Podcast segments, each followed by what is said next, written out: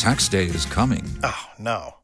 But if you sign up for Robinhood Gold's IRA with a 3% match, you can get up to $195 for the 2023 tax year. Oh, yeah. Sign up at Robinhood.com slash boost by tax day to get the biggest contribution match on the market. Subscription fees apply. Investing involves risk. 3% match requires gold for one year from first match. Must keep IRA for five years. Robinhood Financial LLC member SIPC.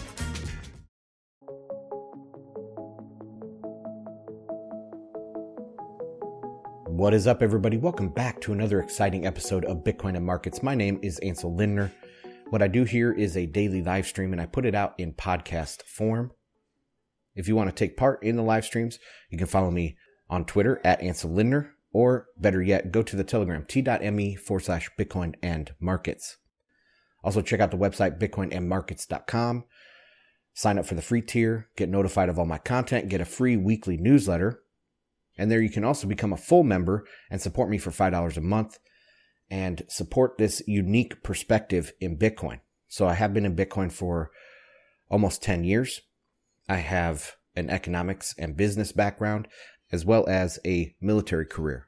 So I have a unique perspective, a unique outlook. And if you listen to this whole episode today, you'll get a taste of that unique outlook. So I want to thank everyone that supports over there on bitcoinandmarkets.com. If you're new, I hope you enjoyed the episode. Subscribe, like, share, check out bitcoinandmarkets.com. Okay, let's get into today's show. All right, today is December 16th, 2022. I did not put out a newsletter on Monday. This week was kind of hectic, so I'm I'm writing it today, getting it getting it out.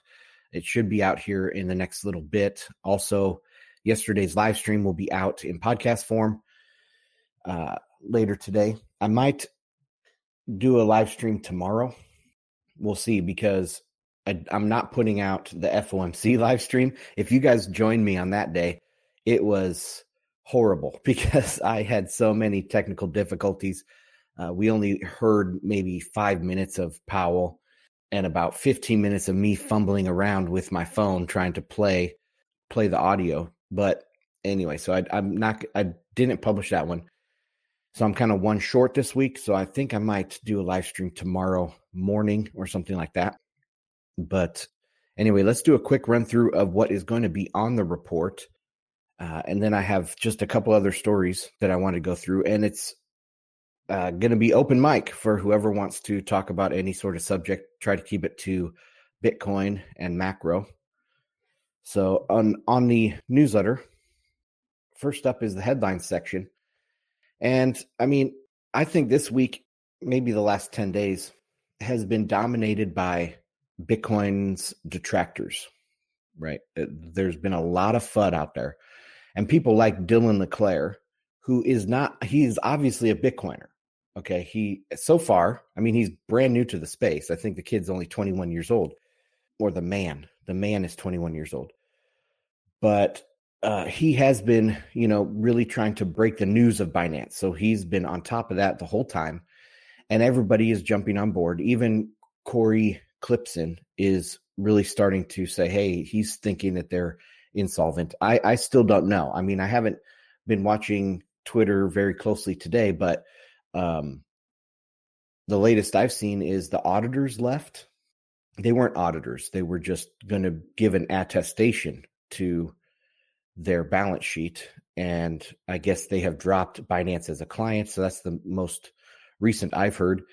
But that doesn't tell me a lot because the same sort of thing happened to Tether um, Tether had a real big problem finding anybody that would do these attestations. And one of the problems here is jurisdictional arbitrage. If you give these big auditing firms, at least this is what I think is the problem. If you give these big auditing firms access to all of your accounts and things, I mean, the jurisdiction, like there's different regulations in Europe versus South America versus uh, the U.S. versus China. You know, all, there's all sorts of different um, regulations that you have to worry with, uh, worry about. And if you are showing people your bank accounts, then maybe some regulators are going to come after you. And especially in the wake of this FTX thing, maybe they're getting some pressure from US regulators. I don't know. Like that was the problem with Tether, I think, was they didn't want to give the auditor full access to their books. And there might be some sort of immunity that's granted to these companies. I don't know. But I mean, if you're going up against the United States government, the DOJ, the New York Attorney General, these type of players, the FBI, they can bend the rules whatever they want to do. So, uh, yeah, I think that could have something to do with it. But um, I don't think it's that big of a deal at this point. If Binance turns out to be solvent, guys, it is going to be a huge, huge bonus to the space, I think, uh, to Bitcoin, not to the space, but to the Bitcoin industry. The more that this goes on, the more it's turning into the Bitcoin industry or the Bitcoin sector, whatever, instead of space. Crypto is definitely get, getting taken down a notch by this, and that is extremely important going forward. We need to separate crypto and Bitcoin. There is no substitute for Bitcoin. Crypto is not a substitute for Bitcoin. It is scams. Bitcoin is not crypto. Crypto is not Bitcoin. So that we need to really drive that home. And I think this whole thing with FTX, I mean, he is like the poster child of crypto, not the poster child of Bitcoin. What else do I write about on the report? So I talk about all the detractors. Of course, I talk about George Gammon just a little bit because he is he continued. I saw another thing where he was bad mouthing Bitcoiners. So maybe he's just trying to get this uh, engagement from the Bitcoiners. Maybe everyone's in a bear market, including macro people like George Gammon. You know, so uh, maybe he's just trying to get some engagement from Bitcoiners and build some controversy to pump his numbers. I don't know. Um, of course, the Elizabeth Warren bill, we covered that already. And the macro headlines are CPI, FOMC, nothing we haven't talked about twice already this week. So in the price section, I go through a few charts. I can post them actually here. Here we go. Jumping in here quick on the edit before we start talking about these charts. You can find them all at bitcoinandmarkets.com forward slash E283. That's for episode 283. I'm going to put these into the Telegram. So there is the four hour chart and you can see that the Bitcoin price has kind of trended. It trended sideways, slightly higher, uh, which is what I was expecting for this this last week or ten days. Then the CPI pump that really pumped up the price, and then we had the FOMC rate hike decision pretty much right at the top. And now on the way down, we've had kind of piling on of Binance FUD. So we'll see we'll see what happens. But overall, I don't I don't see the price collapsing. Let's go to some other charts that you might not have seen. Um, here's one. I did include this same indicator last week or last issue. This is the pivots. And the way the pivots work is the range that the price is in the last period. They take the median value, and that is now the pivot price tends to go towards the pivot, be drawn towards that pivot, which is the median of the previous period's range. It happens over and over and over again. Just go look at the chart, turn on the pivot indicator, and you'll see this happen over and over. The pivot just happened to be at like 18,100 or something, and it hit that, and now it's falling. So, uh, and then the other ones are the standard deviations above and below which it does sometimes hit. Like if you look back at the previous period when we went down from the FTX thing, we hit several standard deviations lower, uh, but it did stop at that third standard deviation. But anyway, I thought that was an interesting chart. Um, what else we got here? Weekly chart. The weekly candle is not looking great. So I'm going to post a couple of these. This is the first weekly chart, just standard with the bullish divergence bars on there.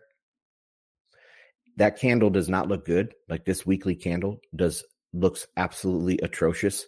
Like if I think if a neutral person, uh, you know, technical analysts would look at the sea and be like, "Oh my god, that's a horrible candle. This is going down." so that doesn't look good for the weekly, but we still have time. We still have a couple days to bounce if we're going to bounce. Next one, the Ichimoku cloud. Now, this there is a guy in Bitcoin, Carpe Noctem. I think he's still on Twitter, Carpe Noctem, and he really, man, maybe back in 2016, he was a big guy on YouTube that was doing the technical analysis for Bitcoin, and and his favorite thing was the cloud, and so I got into this indicator a little bit, but he used extended settings on this because of the 24 7 nature of Bitcoin. It's a little bit different, obviously, than stocks, closer to futures, but futures still has closing times every day. And then it has a 36 hour period on the weekend that it's closed. So uh, it is different. But anyway, the this is the cloud with extended settings.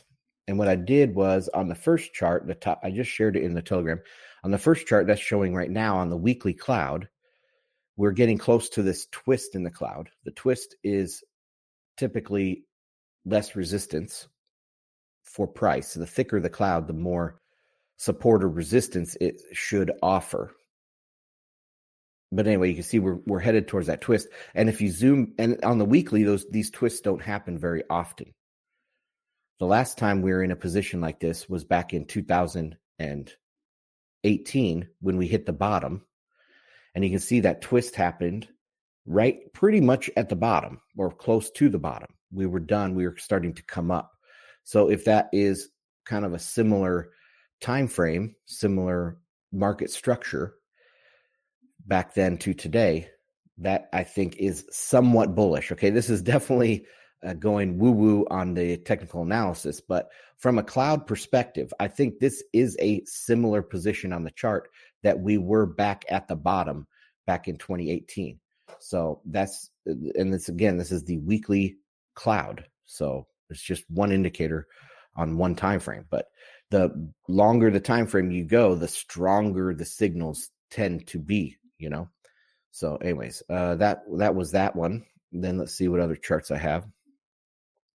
The dollar, you guys don't need to see that. You know all about the dollar stock market.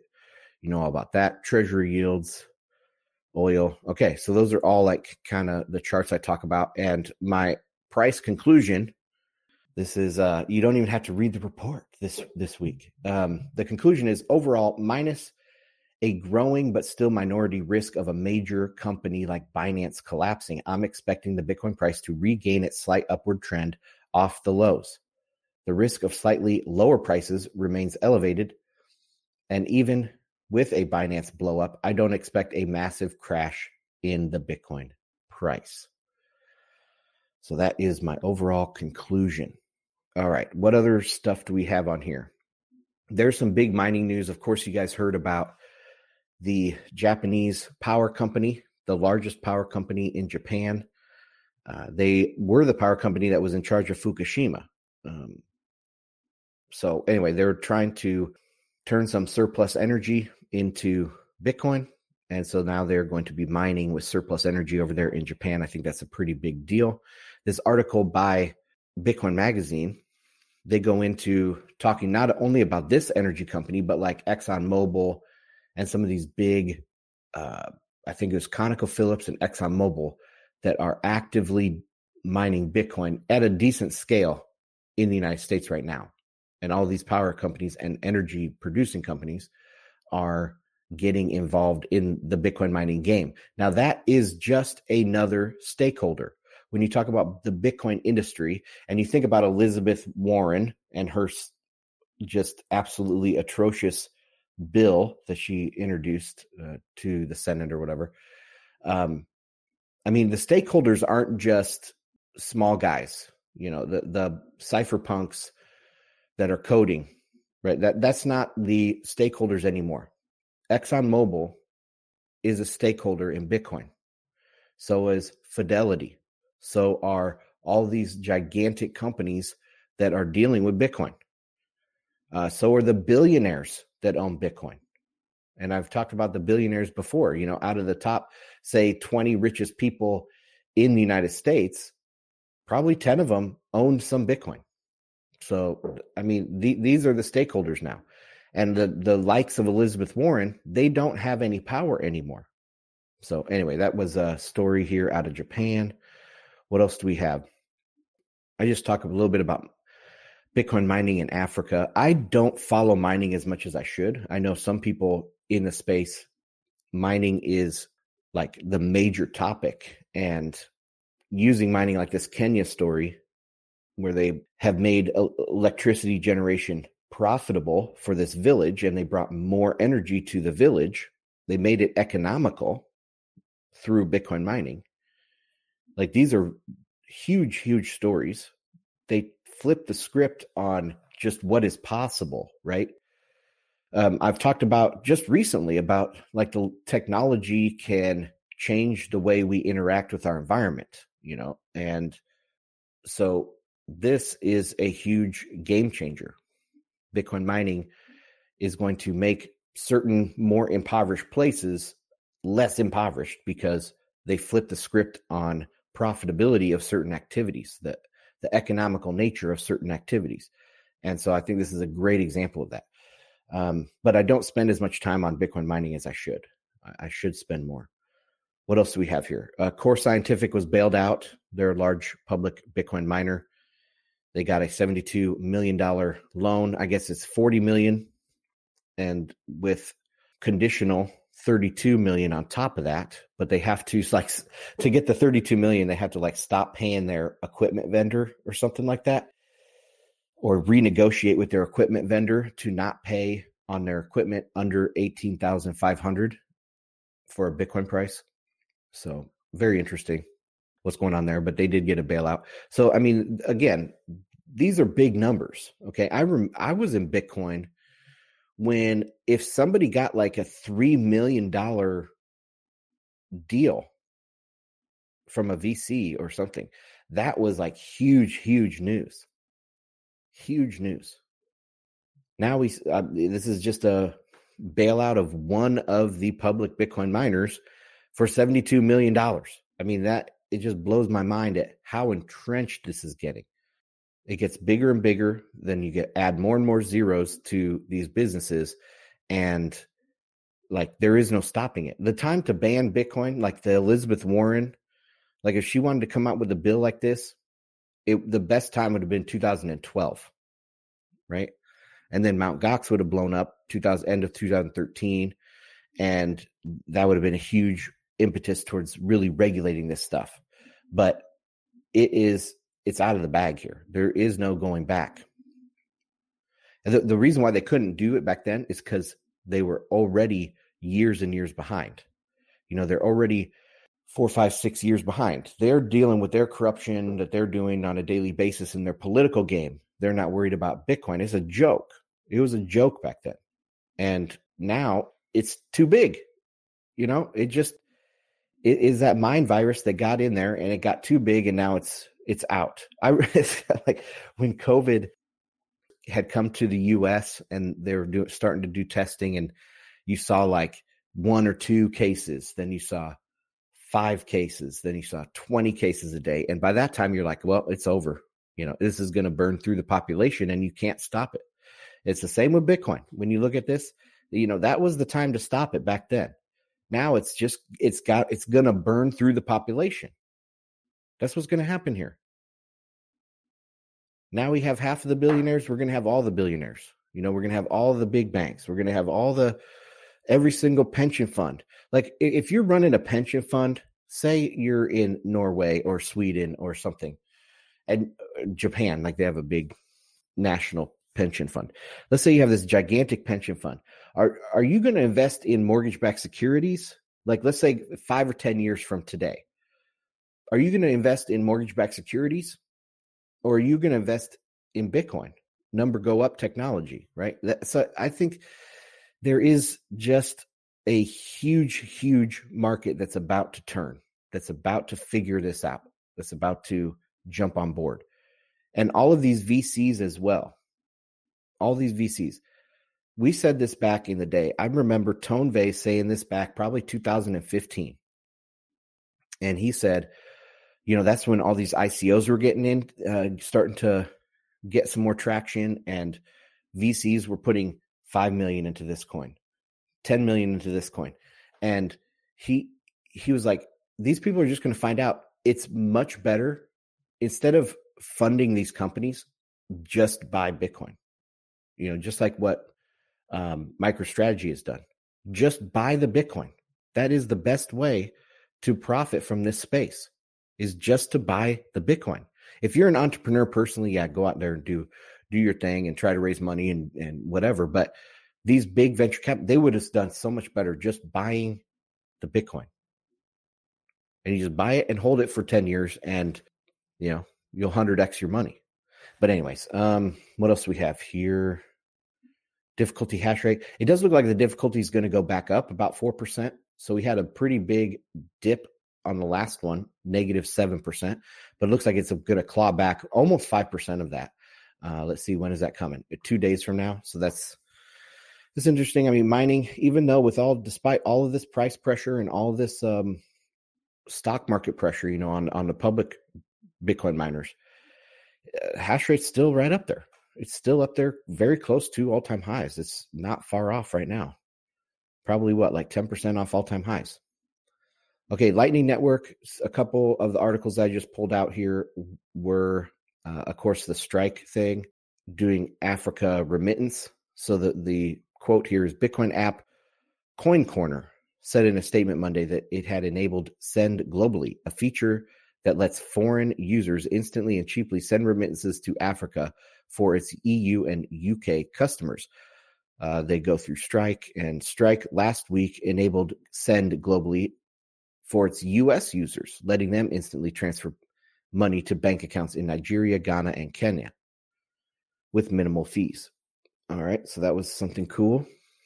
Um, Bitcoin's Lightning Network could get a privacy upgrade. So this was a little bit older article, I think about 10 days ago and it's about Bolt 12. And I'll just read some of the quotes here. Bolt 12 adds a ton of functionality to Lightning invoices. It also adds privacy, said Jack Sweeney, communication manager at LN Capital. Bolt 12 introduces offers to the Lightning Network. According to the official Bolt 12 website, offers are a precursor to an invoice that enable key functionality such as reusable QR codes, the ability to both send and receive payments, and of course, enhanced privacy. Reusable QR codes pave the way to use to use cases like recurring subscriptions and donations. Send and receive functionality can now be used for Lightning ATMs and private refunds. Finally, new features like uh, route blinding, payer keys, and Schnorr signatures will provide an extra layer of privacy. So big things happening on Lightning. I, that's another part of the industry I don't follow as much. I mean, it that is to me is the innovative side. Is well, I mean, the uh, mining sector and Lightning they're very innovative. That's where the innovation is really happening. I think, and I guess my speciality is more of the macro stuff, more of the money side, of the economics, not necessarily the innovation side. So I tend not to concentrate so much on Lightning and and mining. So, anyways, uh, that is the report for this week. What else do we want to talk about? I wanted to. There's a story. So Elon Musk, I've talked about him a couple times this week, and he, I guess, banned a bunch of people, a bunch, or not banned, but suspended a bunch of accounts uh, that were doxing his, you know, because it all stems from his tracking of his private jet. And I guess there was some sort of harassment or stalker or attacker that jumped on the hood of his car and threatened his his kid or something. And so he instantly came in and, and started ban hammering on all these people. And then, of course, what do the progressive journalists do? the the Marxist journalists, they jump on the bandwagon and they start trying to talk about doxing him and retweeting tweets that are questionable. And now then they're up in arms that they got suspended. I don't know. I'll, I'll link to this is a good article by Jonathan Turley. He's a free speech lawyer, advocate, journalist type. He has good work. So I'll link to that. You guys can, if you're interested. if you haven't read it already. It's a good read. Um, oh, and the funny part of that, the funny part of that article is that the EU now has come down and they were the ones that just like two weeks ago were saying Elon Musk needs to censor because we can't have open and, and honest dialogue with people. You know, we must censor people. That's what the EU is saying. And now they're turning around saying, oh my God, you censored people. I mean, it is so blatantly obvious. And the more they do this, the more they become obvious to the marginal person. You know, you're never going to change every heart and mind at the same time. It's about whittling away at these marginal people. And that this type of story right here is very detrimental to the progressive Marxists. It's very helpful to the free speech advocates because it gets those marginal people. It's a big chunk of marginal people, I think, uh, that are going to come in. So, anyway, um, that's all I got. I am going to open up the mic now for anybody to come in. Hey, Ansel. Yeah, yeah. Who's this? Hey, uh, hey, uh, Ludwig. Hey, what's up? Hey, uh, first of all, you're the man for doing this. Uh, your content is awesome. So thanks oh, for that. Uh, sorry, I'm mid workout, so I'm a little winded, but um, uh, just wondering if you had any thought on uh, stable coins on Bitcoin via Taro, um, and what maybe some of the risks are, um, if you've considered um, specifically like corrupting miner incentives or feeding into the transmitter license argument for nodes. So, any thoughts on that? Thanks. Yeah, great, great question. Two good angles. I haven't thought about this a lot. I mean, I am, I am not a, I don't really care about stablecoins, good or bad. I, I think of them as dollars, and they're going to, they're going to happen. They can be on Bitcoin, so they're probably going to happen. Now, that was an interesting angle that you took about if you know, does that turn node operators into what what's the term? Money service business or something like that. Uh, that that's that's interesting. Um, will that invite regulation? I don't think so. I think that stablecoins definitely will be regulated. Um, very rapidly i think they will become formally regulated in the united states. Uh, i and i actually think that they will be forced to have like an account at the Federal Reserve or something like that. Um, hold their reserves somewhere like the Federal Reserve, something like that. So they're going to be highly regulated. And if they are on top of Bitcoin, uh, I don't think you'll have to. Well, I don't know. I haven't thought about this at all, but I would say that if it's just going through your node and stuff like that, uh, there's not going to be any problems. But they definitely will crack down, just like they did back in 2014 and 2015 when everyone had to register as a money service business uh, or money transmitter, I think is the term, money transmitter. I think they'll do the same thing with businesses with these stable coins. Um, so I don't think they will worry too much about the nodes because it really doesn't make sense. Um, I don't think they will use that to try to kill Bitcoin or anything. And if they do, uh, that they'll just, you know, no companies in the United States will do that. Um, I don't think they'll ever come into your home and say, "Oh, you have a Bitcoin node and a stablecoin transaction was just, you know, had gone through that." I don't think they'll do anything like that. So, hope that answers the question, man. I, I have one question, like on the on the all the FUD.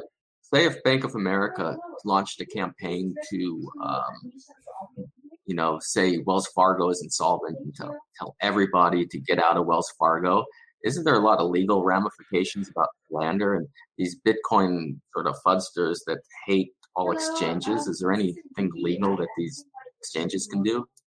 Very, very interesting question. Um, we would need to ask somebody like Joe Carlasare or some lawyer. Uh, I don't think you can go after individuals. What companies can can sue you for libel, right, and slander. So yeah, maybe there's some stuff like that. But as long as you're saying, oh my gosh, look at this. This is very interesting. What's going on here? I don't think they can go after you for anything like that. Um, now, the bigger question would be if, for instance, FTX or some somebody that lost a lot of money in FTX could sue Binance for something like that. Um, I don't know. I don't even remember exactly what CZ said, but if it was libelous or slanderous, whatever, then yeah, you could you could go after them for under those type of things. Def well, I don't know, man. I'm not a lawyer. What do you think? I just think it's very sort of a slippery slope of people just making these accusations, and there's no uh, uh, if if there's no um, proof behind it. The the the this is very interesting comment that I think is good, but a lot of these aren't. This is very interesting. This is hey, there's something wrong here, and you better get the money out. And yeah, if, if I think if this was traditional banking, you know, you Wells Fargo, whatever, if they're if you're an influencer and you said that about Wells Fargo or Bank of America, they'd probably come after you. Yeah, like if Dave Portnoy said something like that, get get all your money all out of Wells money. Fargo. Yeah, exactly. Yeah. Uh, yeah. I mean, like I said, I'm not a lawyer. It sound it does seem like it would be there would be some legality there. Um, but I guess you could always skirt it and say, like I said, the oh man, I wouldn't have money in Wells Fargo. Uh, then you know you can skirt those regulations, but I wonder if we'll see that. I wonder if we'll see that coming up in the in the near term. Uh, people talking about that. I mean, there definitely will be some sort of class action lawsuit, right, to claw back investor stuff. Now, if there's going to be a class action lawsuit to claw back stuff from uh, FTX, will there also be something, some court case against CZ or major influencers in the space? That would be uh, interesting to see. If there isn't, then I, I bet we can safely say that it's not illegal to do that.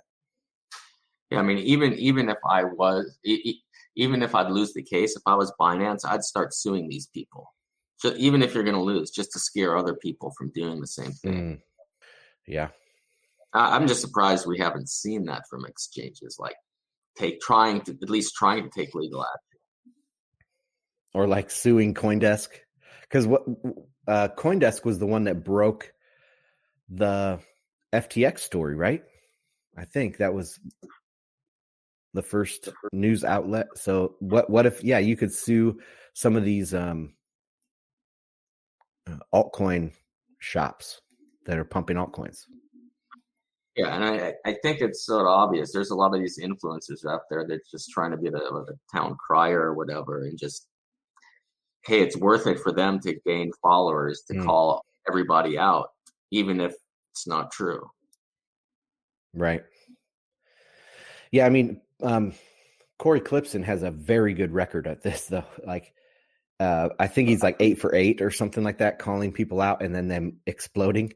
So there are some quote unquote influencers that have very good records at this. Now, Dylan LeClair, like I brought up at the beginning, um, I have nothing against him.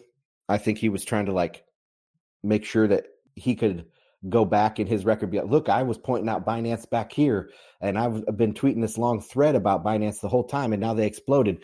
But if they don't explode, then you know, it doesn't hurt that he was tweeting about, and he got he got the uh, engagement from it. So I like that tweet from Nick Bhatia that I posted in the Telegram yesterday, where he's like, "Oh, I didn't know this turned into Binance Twitter." Because everything was about Binance yesterday. All right. Any other comments? It is Friday. So I have a few more things to get done here, but then I'm going to check out. And like I said, go out for dinner. I hope you guys have plans for the weekend. Hope you can spend time with friends and family.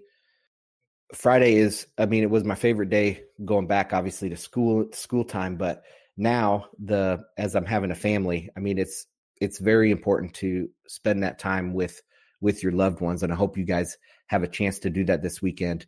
And uh, you know, unplug from Binance Twitter, spend that quality time. So thanks for joining me, guys, and I will see you on the next one. Bye.